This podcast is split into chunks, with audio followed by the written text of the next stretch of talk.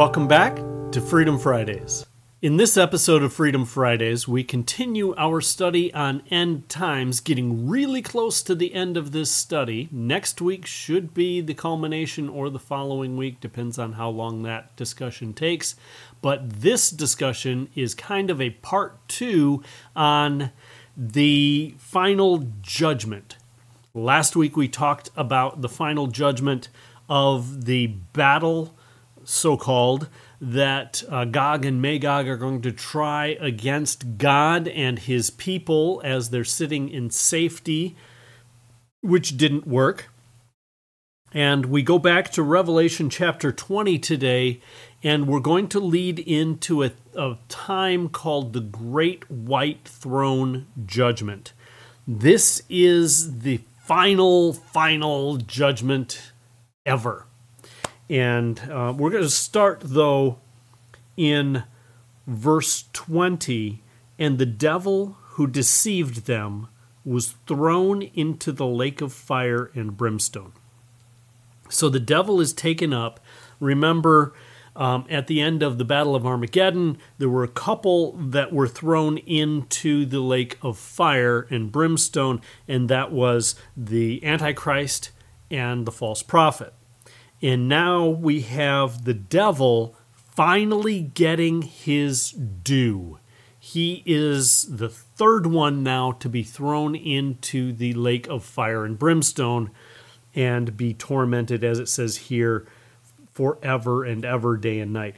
Uh, thrown into the fire, where the beast and the false prophet are also, and they will be tormented day and night forever and ever.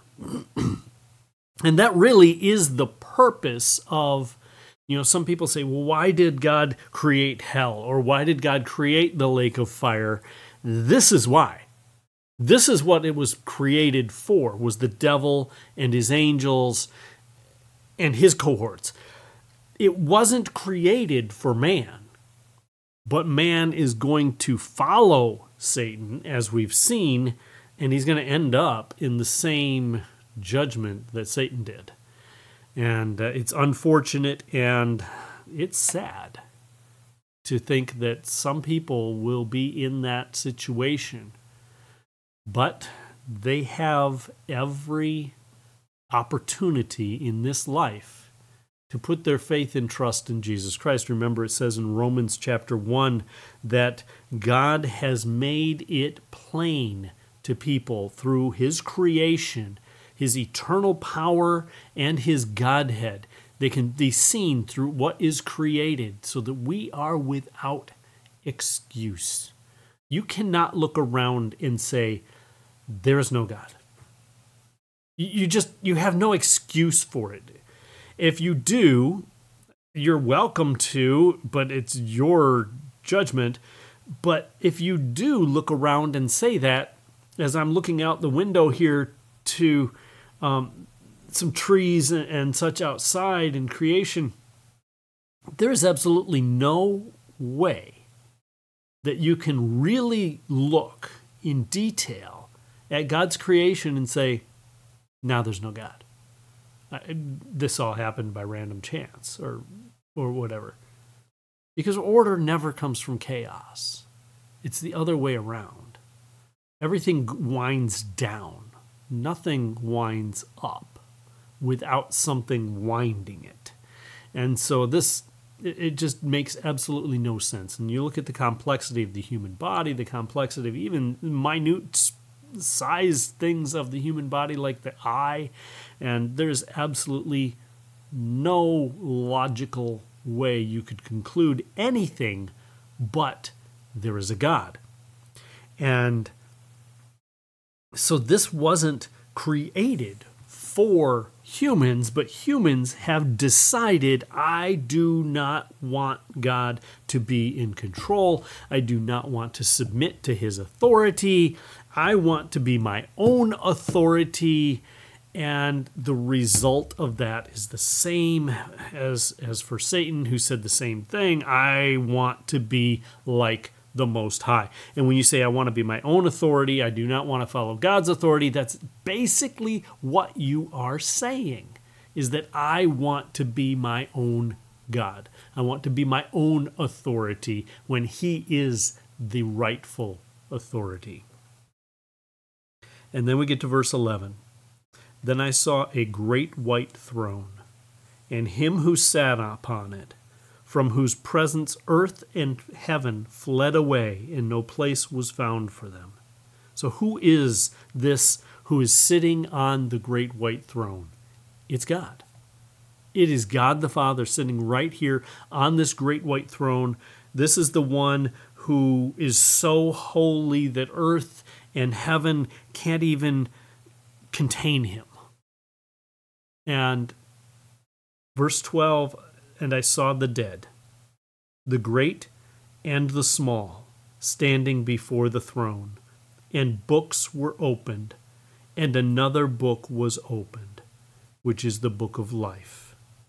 And the dead were judged from the things which were written in the books, according to their deeds. And the sea gave up the dead which were in it, and the death and death and Hades gave up the dead which were in them, and they were judged, every one of them, according to their deeds. Just like when we look at the sheep and the goats and what were they judged by? What they did or didn't do. And so some people will take this and say, see, it's all about what you do. It's not necessarily about just faith, it's about what you do, because what you do is going to be judged. However, there's something you need to remember. These dead that are raised are the only ones that are still left dead. Because remember back in Revelation chapter 19, where it says, Those who take place in the first resurrection the second death has no mastery over them.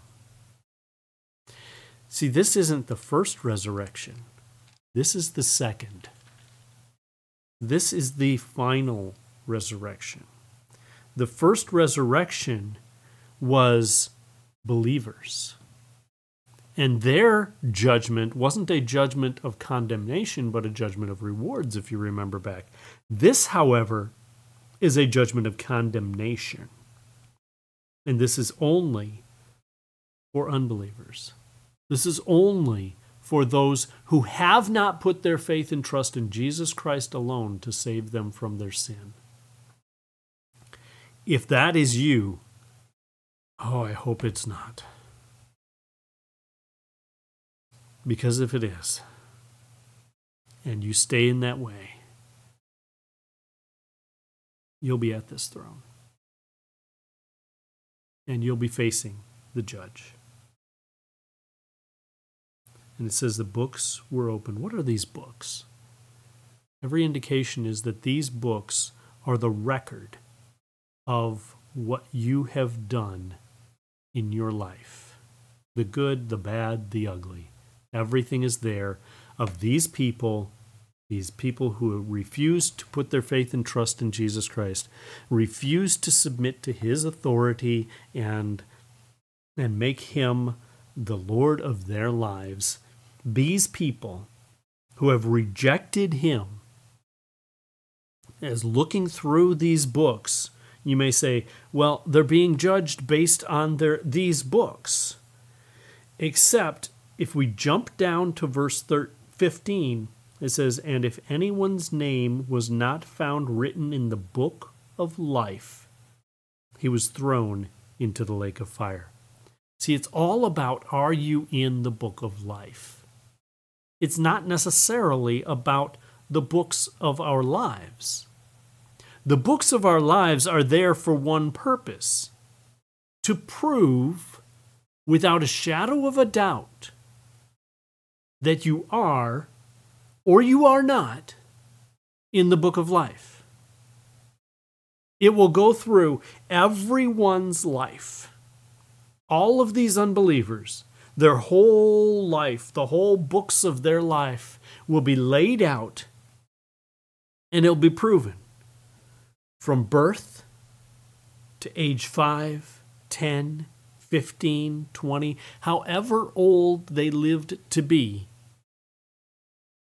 And it'll go through every moment of every day, every thought, every intention, every action. And all of those things, as they're going through, will prove no, not then. Nope, not then either. Nope, you never bowed the knee to Christ. Not necessarily physically. You never took on his free gift of salvation. That's the purpose of these books. Now, if someone's name is not written in the in the Lamb's book of life, that is when the judgment happens. But these books are to prove that these people didn't do it. It's there. It'll even prove opportunity. It'll even prove thoughts that questioned there must be a God. If I just look around me, it's obvious. All of those things will be proven in these books. The questions, the people that came into your life to, to prove or to witness or to um, love you in the name of Christ, and people who are trying to point you to the truth of the scriptures. It will prove these people's rejection. It will prove that they are enemies of God. It will prove that they are deserving of God's judgment they are deserving of condemnation because they failed to meet the criteria. All have sinned and fall short of the glory of God. Romans 3:23 Romans 6:23 the wages of sin is death. It will prove that. It will prove that they didn't get to the second half of 623, but the gift of God is eternal life in Jesus Christ, our Lord. And it will prove that Jesus Christ is not their Lord. It will prove that they have never accepted that gift, that free gift of eternal life. No matter where they are, whether they died in the sea or on the earth, it doesn't matter. You know, some people say, well, you know, is it okay to be cremated?